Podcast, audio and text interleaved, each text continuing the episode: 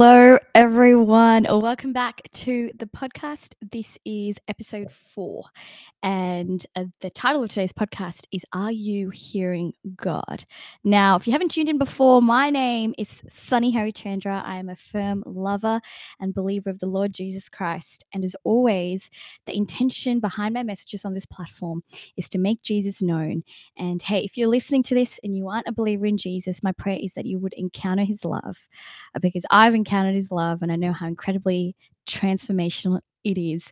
And so I'd love for you to also encounter the same. So today, we're going to be speaking all about Are You Hearing God?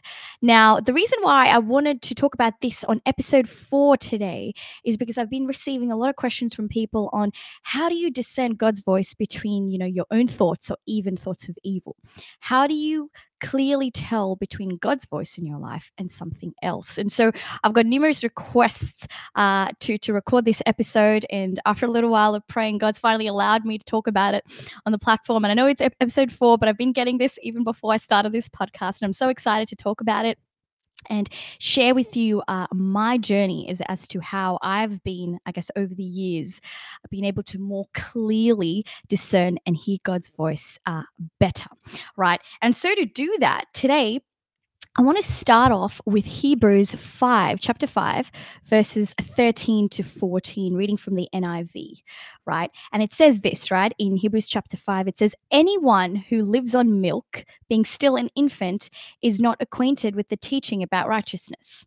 And then in verse 14, it says, But solid food is for the mature who, by constant use, have trained themselves to distinguish good from evil. So, what I've started to learn over the years is that when God would speak to me, lots of signs would accompany his voice. And the reason why I say that is in my early years of hearing God's voice, I would say, okay, I had this thought, is that me? Or was that God? Or is it a thought of evil? So, God, I want you to confirm that that was your voice, right? And so I'd surrender that and completely leave it up to God to confirm that to me. And what I started to learn was every time I would get a thought thinking, God, I'm not sure if that is you, if that's my own voice, God would confirm that through a sign, right? A sign can come through someone else. They could come and encourage you, confirming what you heard before or even through like a billboard or a sign on a car or someone's t shirt or you see something at a cafe, God would start to confirm signs. That confirmation that I received through signs made me more familiar to God's voice because I would say, Oh, okay, so that thought I had, that was not my own thought. That was actually God speaking to me. And I would recall and remember how I felt, right? I had a feeling of peace behind it. I felt good about it. I would remember the tangible experience. And the way everyone experiences God's voice is different. So when you think that something is God, you ask him to confirm it to you through a sign. Remember how you felt, the tangible feelings that you have, right? And so bit by bit, I would go, okay, so that was what it felt like. So going forward, when God would speak to me more and more about certain things or instructions or how he would commune with me, I would say, God, give me a sign. I would surrender it to God and I would allow him to confirm that to me. And so as this kept going bit by bit, I became more and more familiar with God's thoughts, his voice. And I started to realize that I needed less and less confirmation and signs as I kept walking with God because now I had become familiar with how with how God would speak to me, his thoughts in my life, right? And one of the incredible things is that in Hebrews 5, we come back to Hebrews 5, verses 13 to 14, it says, right, uh, in, in verse 14, but solid food is for the mature who by constant use right? So through practice and training myself to hear God's voice through con- confirmations and signs, I needed less and less signs.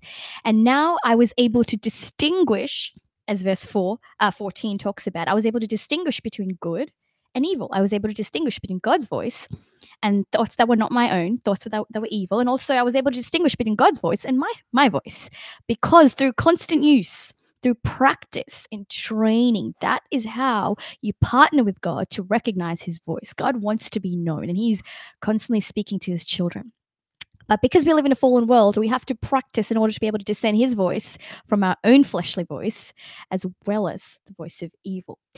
And also, what I what I personally have recognized is that now, as I guess I'm a little bit more mature than I previously was a few years ago, is that when God would speak to me and I go, okay, cool, God, I, I know that's your voice, but if I haven't fully grasped the significance or urgency of His instructions to me, for example, what I've started to re- realize is that God would give, get, try to grab my attention by sending me the most ironic, attention grabbing signs, right? So that I recognize, hey, this is an instruction that I need to act on now. There's an urgency. God wants to speak to you through signs. And that is what I love about the heart of God. And so, because God wants to speak to us through signs, it is a biblical fact. And I want to illustrate this concept through Isaiah chapter 7, verses 7 to 11, right? Isaiah chapter 7, verses 7 to 11. And to give you a quick context about what this chapter is about, uh, King Ahaz, he is the king of Judah, right? God's people. in Judah is part of the Israelites. And there were two other kings um, who wanted to force King Ahaz to go and to create war against Assyria. But King Ahaz did not want to, right? And he said, No, sorry, I'm not going to do it. And the other two kings said, Fine, we're going to wage war against Judah and we're going to come for you. And they started threatening him. And so King Ahaz here is getting quite afraid. And he's like, What do I do?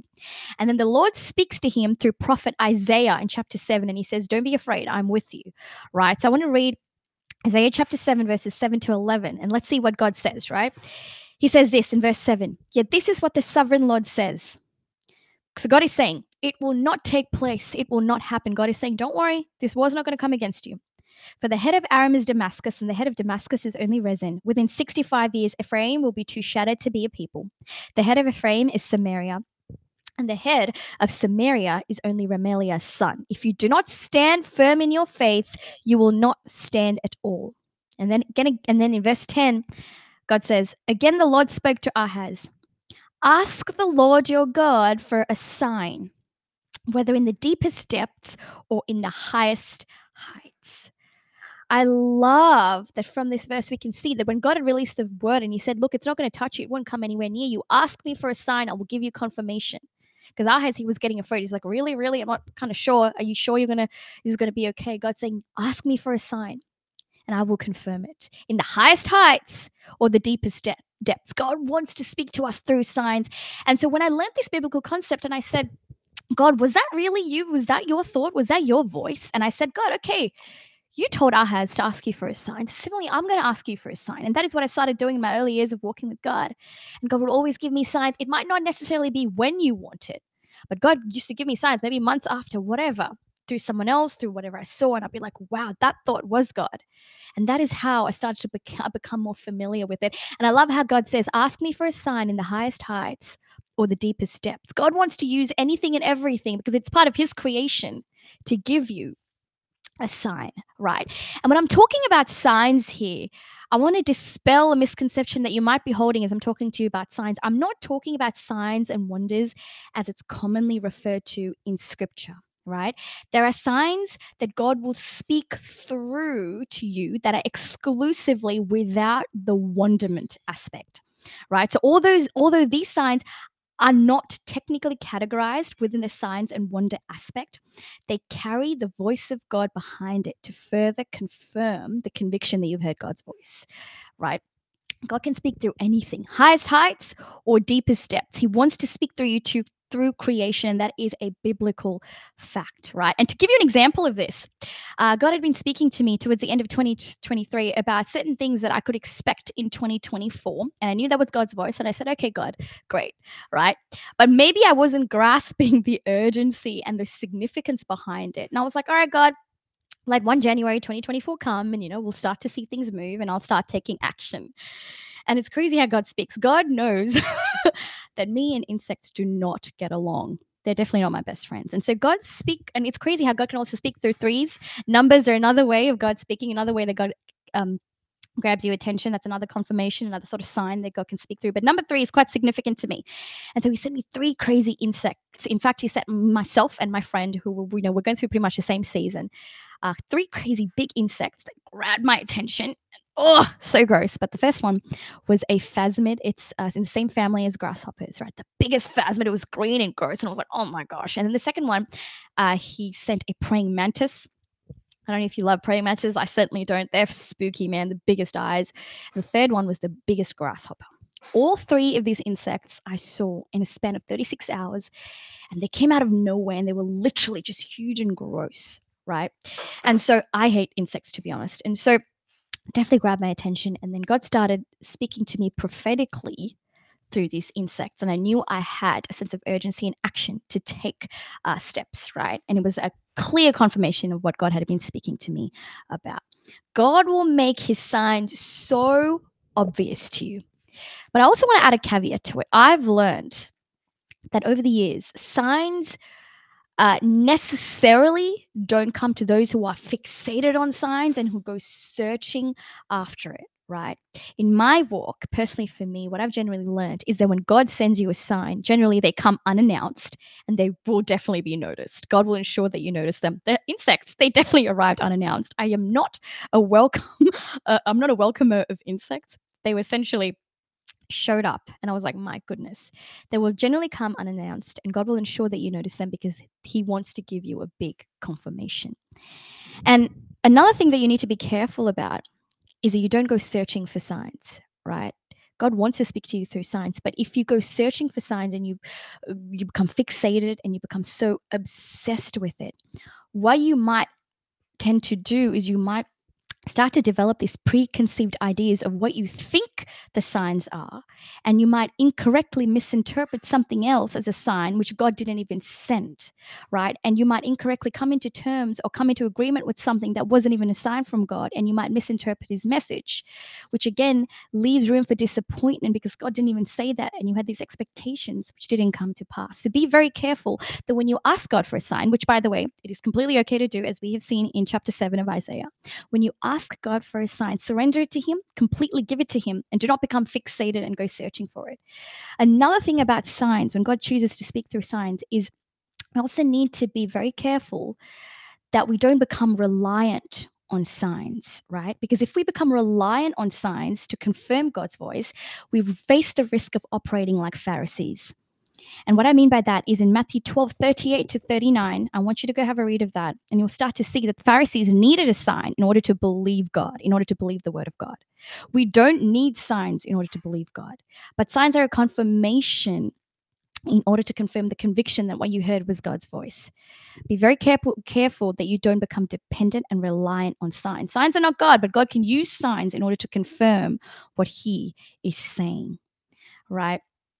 So generally when god gives you a sign it's a confirmation of what he's already saying. It might have come through you come to you through a prophetic word. God might have spoken to you uh, in your own prayer time outside your prayer time. You have a peace about it. And when you're familiar with god's voice signs are a beautiful thing that accompany his word to you. That is how you should treat and um, heed and take on signs. So again my i guess my encouragement to you is um, that when you do ask for God, God for a sign, don't go searching for it, but be, be prepared to recognize when God delivers those signs to you. So, hey, if you're listening to this um, episode today and you're going, look, this has brought me a lot more clarity, I am so grateful to Jesus Christ that this has brought you a lot more clarity on how to hear God's voice. And um, maybe not on this episode, but there will certainly be a future episode where I will be unpacking. Uh, different levels of hearing God, right? So, on today's episode, of giving you a, an introductory base on how to hear God. At, I guess, lack of a better way to say it, the first level, right? When God speaks to us through our thoughts and how to discern his thoughts and his voice that way. But there are many people who are gifted with being able to audibly hear the voice of God, which is incredible. God also speaks to us, speaks to us through many ways, right? Visions, dreams, Holy Spirit impressions, and so on and so forth. And I definitely want to do an episode where I do cover um, cover that and I can, you know, how to interpret dreams and all that sort of stuff, which are beautiful. But I wanted to cover today the most introductory part of how to hear God's voice. Remember, we are, we are God's sheep and his sheep know his voice. And one of the best ways and the most, most important parts to cover is hearing and discerning our own thoughts from God's thoughts because God speaks to us through our thoughts, right? That is one of the most introductory ways on how to hear God's voice. And so, hey, I pray this has blessed you. I pray this has brought clarity to you. I just want to pray over you today uh, as we close up this episode. Father, I lift up each and every person on this podcast. Thank you, God, for clarity. Thank you, God, for your word that brings revelation and insight. I pray, God, that as we sit in our quiet place and as we spend time in your presence, that we become more and more clear with your voice, that by constant use and practice and training, that we become familiar with your voice, Father God. Send us signs to confirm your voice, but let us never be dependent on it. Let us never become make an idol of signs. But we are forever committed and surrendered to you, Lord Jesus. And so I pray, Father, that you bless every person on this platform, uh, multiply them, God, and help them hear your voice like never before, and give them a confirmation clarity of your voice like never before. In Jesus' name, Amen. Amen. Hey, it has been an absolute pleasure having you on the podcast today. I pray you have an incredible week, and we'll see you here for the next episode. God bless you.